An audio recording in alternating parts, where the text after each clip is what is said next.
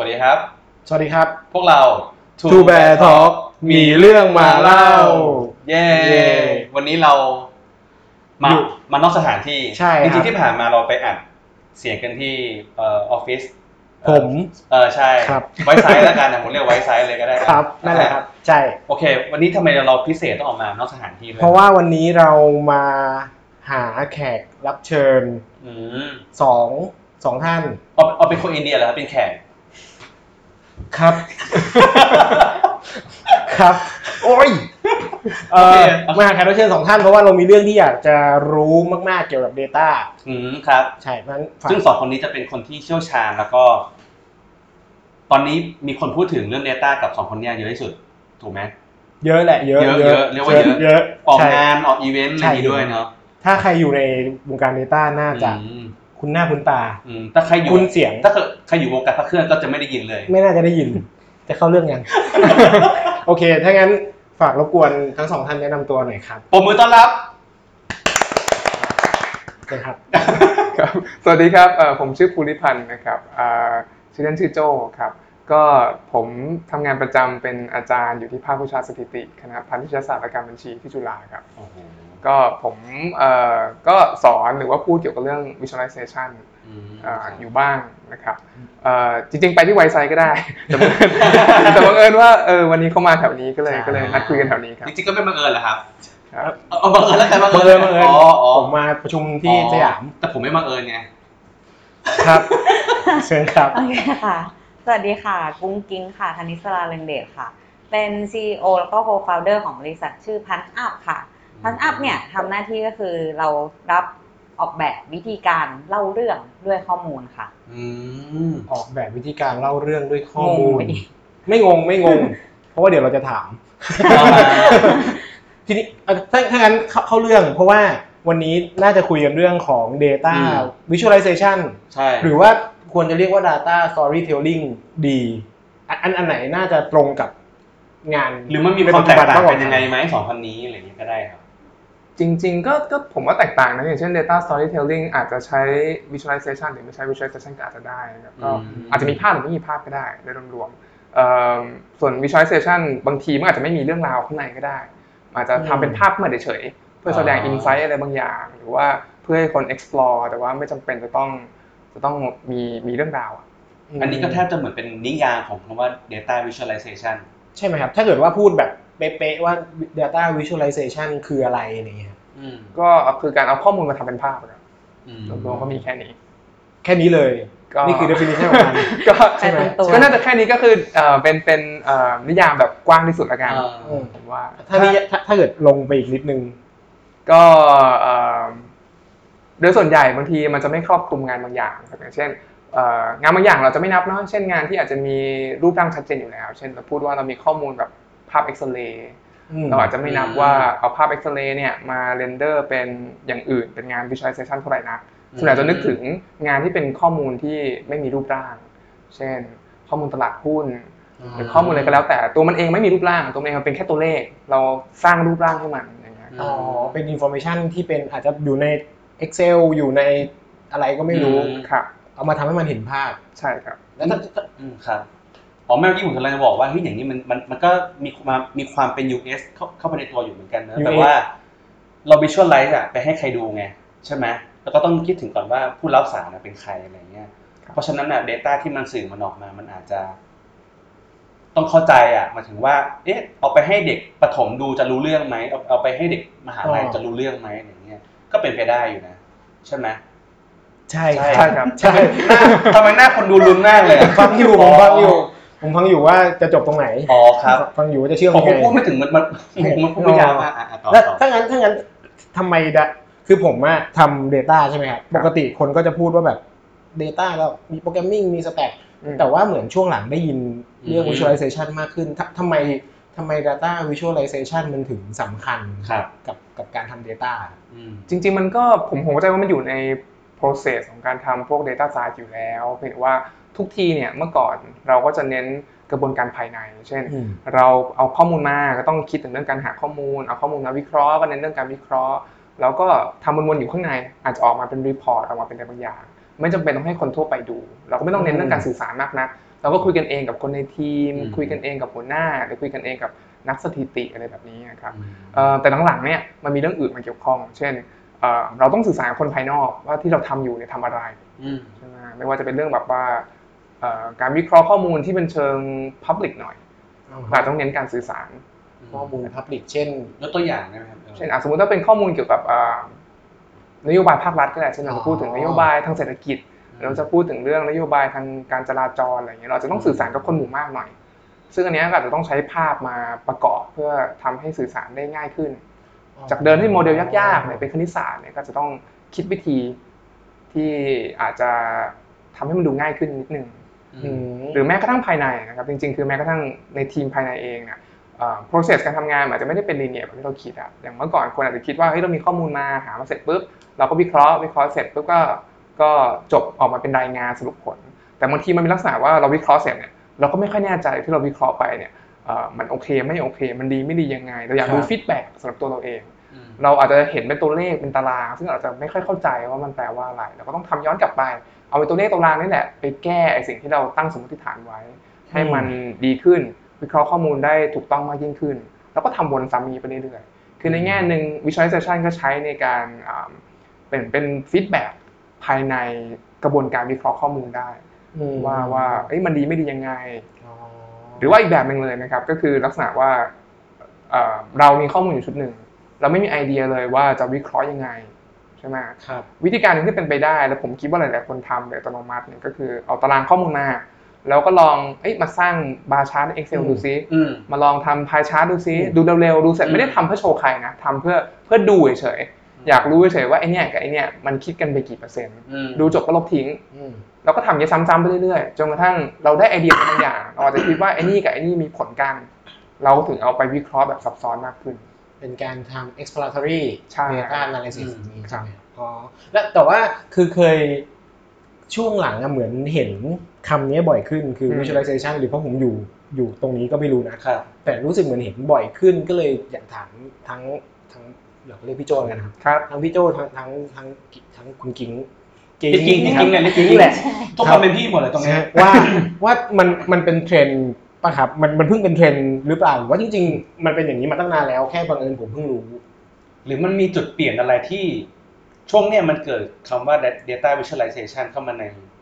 ในในสื่อมากขึ้นอะไรเงี้ยก็ได้ครับ เพราะว่า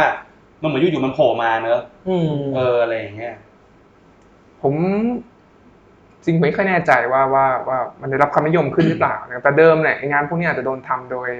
โดยคนที่เป็น analyst เช่นอืมคนที่เป็น analyst เนี่ยก็ทำเองก็ใช้เครื่องมือที่มีจะใช้ Excel ใช้อะไรก็ได้ แต่พออย่างที่บอกว่าอืมพอเราเริ่มต้องสื่อสารกับคนภายนอกมากขึ้นเนี่ยกระบวนการก็จะซับซ้อนมากขึ้น คือเราทำเองอาจจะไม่สวย หรือทำเองอาจจะไม่น่าสนใจเราต้องไป involve คนอื่นมากขึ้นเช่นจะ involve พวกดีไซเนอร์ involve คนหลายๆกลุ่มคำนี้ก็เลยอาจจะจะขยายความชัดเจนขึ้นอืมมีมีคนสนใจมากขึ้น เพราะว่า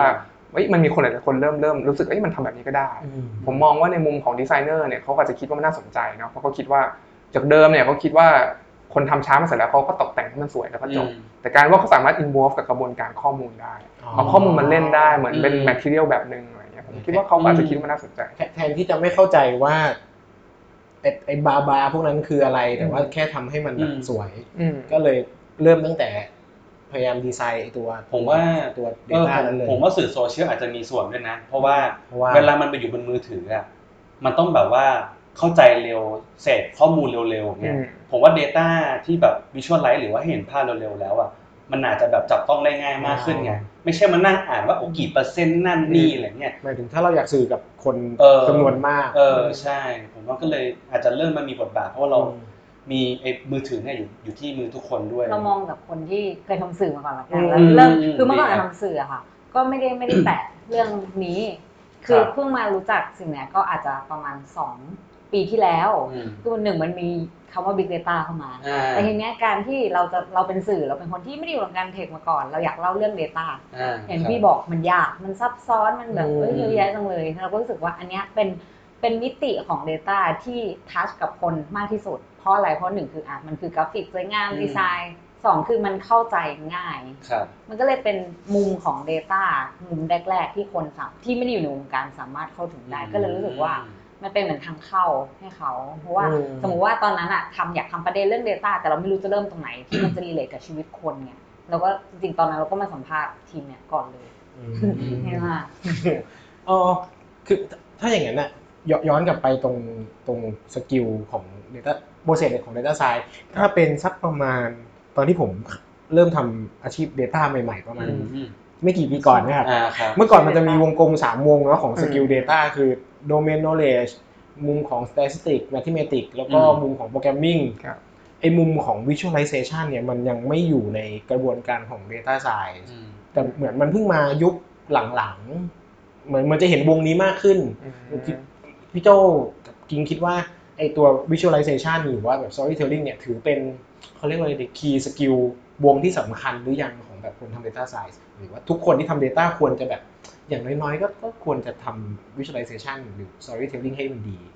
ให้ปกติเดี๋ยวมันแยกเป็นวงเลยครับ ก็มันมีอีกวงหนึ่งใช่ไหมแบบแยกเป็นสี่วงผมไม่ยังไม่เคยเห็นเหมือนกันวงวปงกติมันมีสามวงผมเคยเห็นใช่วงนี้มีสามวงครับ แต่แบบวงที่สี่ก็มีนะใช่มีมีวงอ๋อมีวงหนึ่งเขียนว่า communication อ่ามันคงไม่ใช่แบบอ่า visualization ชัดอ่าๆแต่เขียนว่า communication คือการสื่อสาร ซึ่งมันอาจจะหมายรวม หมายรวม หมายรวมภาษาอะไรวะเนี่ยหมายรวมถึงการคุยกับ stakeholder อ่าคุยกับ business คุยกับอืมคุยกับคนทั่วไปอะไรอย่างเงี้ยทีนี้ ก็เลยคิดว่า เอ๊ะมันสำคัญถึงขนาดแบบ เป็นวงที่สี่ที่ทุกคนควรจะแบบมีติดตัวไว้หรือว่าเป็นอาจจะมีแค่บางคนที่เป็น specialist ก้อนนี้อยู่เนี่ยคำอืมคำถามคือจำเป็นไหมใช่ไหมที่ที่จะต้องมี ถึงเวลาหรือยังดีกว่าอืมที่แบบ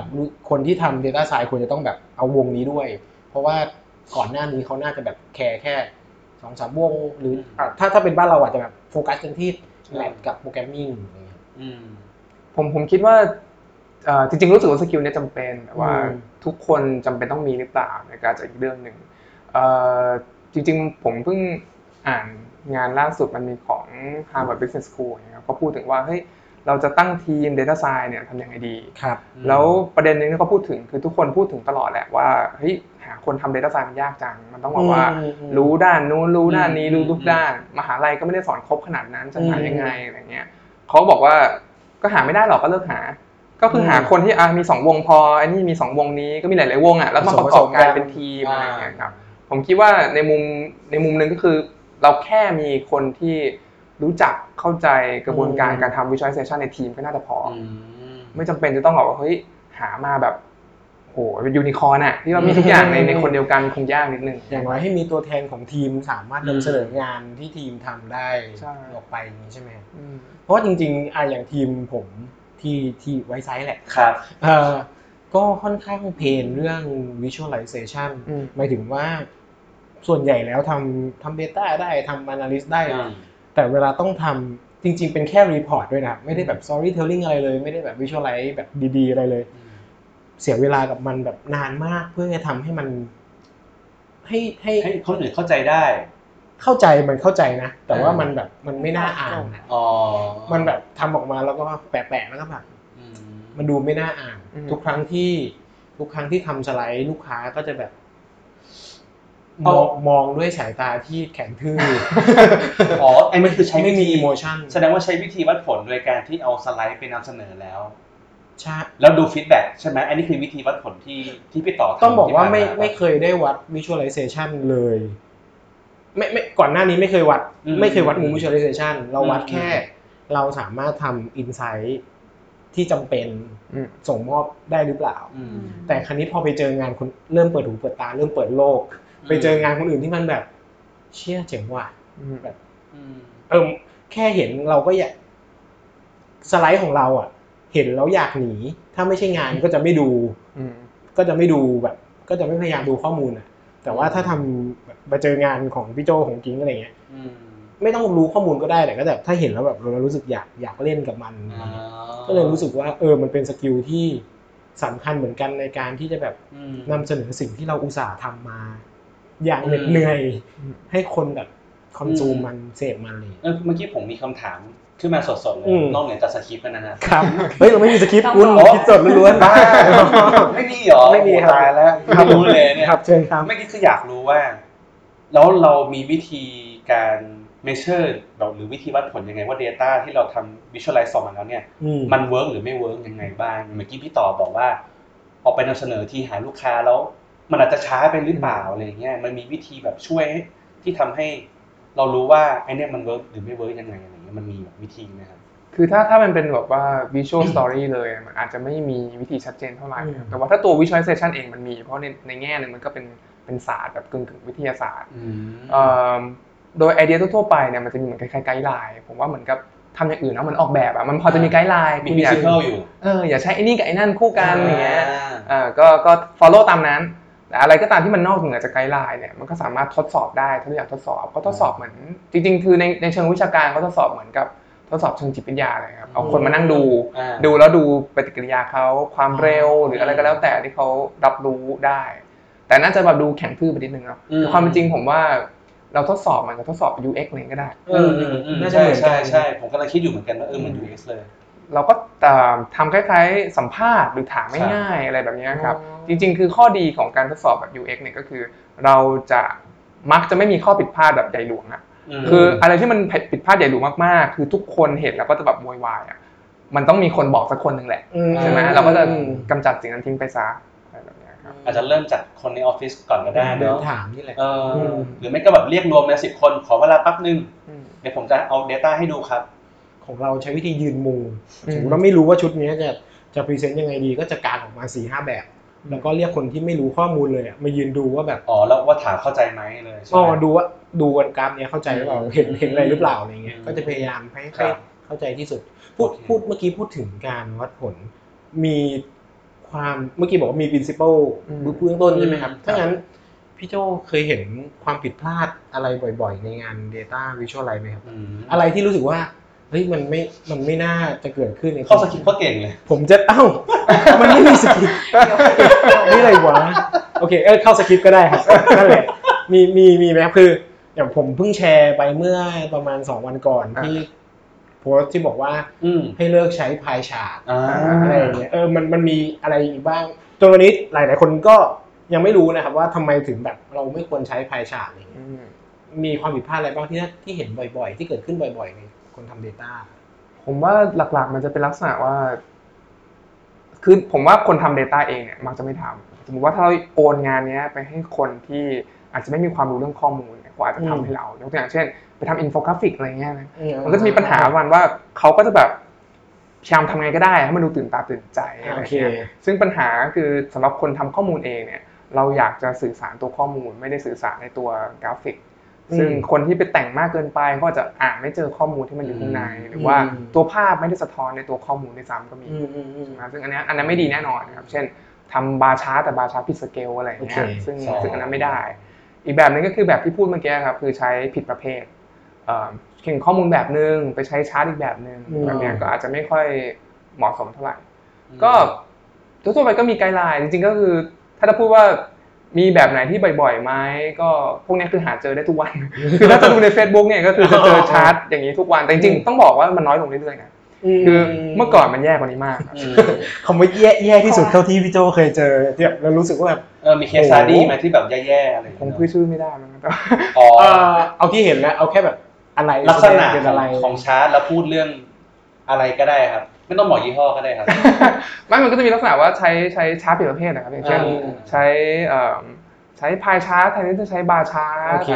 อ่าซึ่งซึ่งผมว่าก็ค่อนข้างทั่วๆไป ถ้าแบบอื่นที่มันค่อนข้างเอ่อไม่ไม่ไม่ชัดเจนมากนะก็มีอย่างเช่น บางคนเนี้ยสมมติต้องทำคล้ายๆ presentation หรืออืม ทำแดชบอร์ดอะไรมาอันหนึ่งเนี่ยอืมันจะมีคนเยอะมากที่แบบว่าเปลี่ยนประเภทของชาร์ตเพียงเพราะว่าเบื่อ เช่นอืมใช้ bar chart มาแล้วสามอันเนี้ยใช่ไม่เอาละใช้ bar chart เบื่อเปลี่ยนอ่าซ้ำซ้ำใช่ซ้ำก็เปเลลี่ยน layer ไม่สวยเลยอืมเป็นอีกแบบได้ไหมมันก็เป็นเหตุผลหนึ่งอะนะเหตุผลใหญ่ด้วยในการใช้ pie chart เพราะว่า มันมี ranking เต็มไปหมดเลยอืมถ้าเกิดโชว์แต่บาร์มันก็จะแบบมันก็ present ข้อมูลแหละแต่มันเหงาอะใช้คำว่าเหงาเหรอเออพี่ต่อหน้าหน้าจอนั้นมันแบบอ๋อมันมีแต่แท่งแท่งแท่งเส้นเส้นอะไรเงี้ยเออเออมันก็ดูแปลกนะคนทำ Data แต่ว่าเชื่อเรื่องของอารมณ์ ไม่การ presentว่าเราเราดูแล้วยังยังไม่ชอบกราฟตัวเองนะอ๋อ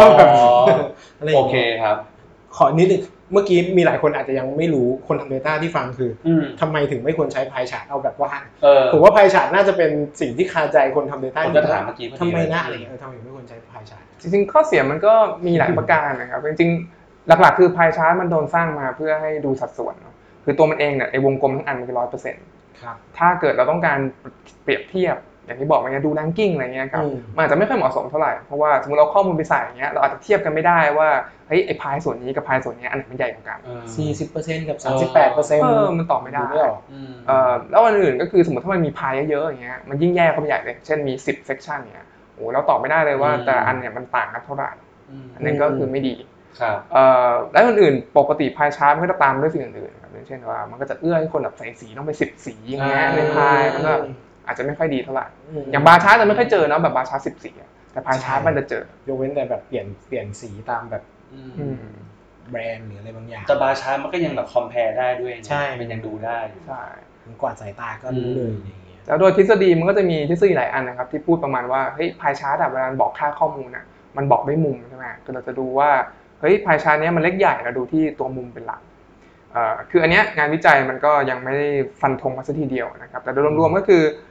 ทุกคนเห็นว่าถ้าเราจะนำเสนอข้อมูลเนี่ยถ้าใช้ความยาวเนี่ยมันควรจะดีกว่าอืมทีนี้ก็คือใช้บาร์อืมบาร์ยิ่งยาวมันก็ยิ่งชัดเจนนะว่าว่ามันค่ามากอืมมุมอาจจะบอกยากนิดหนึ่งเหมือนลองอืมนึกถึงอย่างอื่นก็ได้ครับให้เปรียบเทียบว่าอันเนี้ยมุม 30 องศากับมุม 25 องศาเนี่ยอืมอันไหนมันใหญ่กว่ากันเราอาจจะมองไม่รู้ครับแต่บาร์เนี่ยมันต่างกันนิดเดียวเราก็ดูดูละมันต่างกันอืมครับ อืมก็ถ้าถ้าอย่างนั้นเอาเป็นคำถามสุดท้ายแล้วกันครับ ที่อยากรู้คือ ผมเนี่ยที่ทำแบบ Data มาสักพักหนึ่งแล้วก็ยังทำวิชวลไลได้ไม่สวยงามเนี่ยครับควรจะต้องฝึกยังไงฝึกได้ที่ไหนบ้างครับ ถ้าอยากจะฝึกเรื่องเนี้ยอยากอยากวิชวลไลเก่งๆ อยากเล่าเล่าเรื่องด้วย Data เพราะคนฟังน่าจะแบบมีคนตั้งคำถามแล้วเฮ้ยใช่ ฉันยังไม่เก่งเรื่อง visualization หรือจะทำยังไงให้ตัวเองทำได้ดีขึ้นอะไรอย่างเงี้ยจริงๆ exercise ที่ผมชอบให้นักเรียนทำก็คือประมาณว่าให้ ดูชาร์ตที่เราเจอในชีวิตประจำวันนะครับอืมแล้วลองดูจริงๆอะว่าเราเข้าใจไหมคือ ผมว่าคนส่วนใหญ่เนี่ยมักจะไม่ค่อยได้สนใจมากอืมคือเราดูแล้วก็ก็ปล่อยผ่านเนาะอืมเราดูเหมือนว่ามันเป็น object หนึ่งเราพยายามพิจารณาพยายามวิจารณ์ว่าเฮ้ยมันดีไม่ดียังไง เราเข้าใจตรงตามที่เขาต้องการให้เราเข้าใจไหมอืมอืมสมมุติว่ามันอาจจะคล้ายๆ UX นิดนึงเนาะคือพิจารณาว่าเราเราเป็นผู้ใช้ เราเราใช้งานมาได้ได้ได้ไหมถ้าใช้ไม่ได้เนี่ย เราจะแก้ไขยังไงอืม ผมก็คิดว่าการรีดีไซน์เนี่ยมันง่าย เพราะส่วนตัวก็คือ เราไม่ต้องลงแรงไม่ต้องใช้เครื่องมือใดๆนะเราแค่คิดในหัวทำแบบเดียวกับเขานี่แหละ เราจะแก้อะไรบ้าง ปรับอะไรบ้าง ก็ลองคิดแบบนี้ครับ ก็น่าจะง่ายกว่า step ที่ไปเอา Data มาลองทำเองอืมทำอย่างนี้ยก็เราก็จะได้ฝึกปฏิบัติไปด้วย แล้วมันก็จะค่อนข้างเข้าใจไอ้ตัว guideline ที่ผมบอกไปอะว่าจริงๆคือมันไม่ต้องท่องจำอะอืความจริงหลักการมันมีแค่เนี้ยแหละว่าควรรับสารเราอะรับสารได้ตามที่ต้องการไหม แล้ว guideline ทั้งหมดมันก็ออกมาตามนั้นแหละว่าทำไมต้องใช้ pie chart ทำไมต้องใช้ bar chart หลักการมันก็มีแค่ว่าเราต้องการหา ranking ใช่ไหมเปรียบเทียบเอ่อค่าข้อมูลใช่ไหมจะใช้ pie chart ทำไมในเมื่อ bar chart มันดีกว่าอืมเนาะนึกว่าเราเป็นคนรับสารเนี่ยก็ก็แค่นั้นเองก็คือใช้ bar chart สิเพราะว่าประสิทธิภาพมันดีกว่าจบอืมรู้รู้สึกว่ามันเป็นวิธีที่น่าจะได้ผลเหมือนกันเพราะว่าผมเคยไปเรียนคอร์สอืม visualization ของพี่โจที่สตูดิโอครับก็เหมือนไอ session ที่ตอนแรกก็จะเป็นทฤษฎีเนาะแต่ว่าทฤษฎี principle มันก็จะแบบประมาณหนึ่งคือสุดท้ายก็เป็น principle ที่เหมือนจิตวิทยา แต่ว่า session ที่แบบวิจารณ์กันอะอืมเอาเอาตัวอย่างมาให้ดูกันในกลุ่ม แล้วก็บอกว่าอันนี้ตรงนี้ดีอันนี้ไม่ดี ซึ่งอืมสิ่งที่เรามองว่ามันไม่ดีอะไรเงี้ยคนอื่นเขาอาจจะแบบมีมุมมองอื่นอืมแล้วพอได้ discuss กันหลายๆอันมันก็เห็นไอเดียใหม่ว่าเออว่ะมัน visualize แบบนี้ มันได้ความหมายอีกแบบหนึ่ง visualize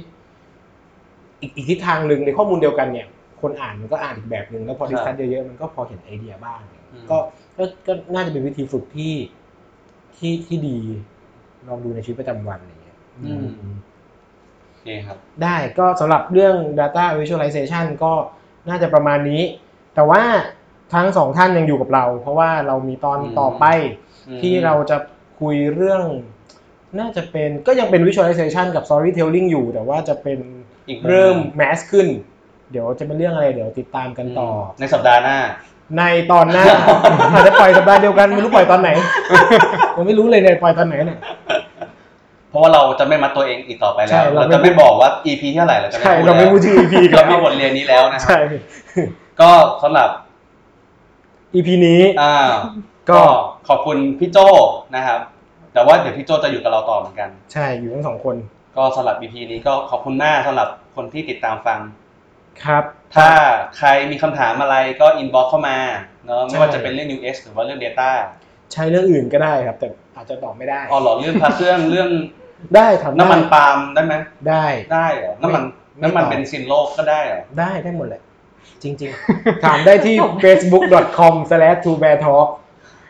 เลข2 b e r s t a l k แค่นี้ อินบ็อกก็ได้ คอมเมนต์ก็ได้ ครับ ถ้ามีอะไรเกี่ยวกับตอนนี้ Data Visualization มีอะไรเพิ่มเติม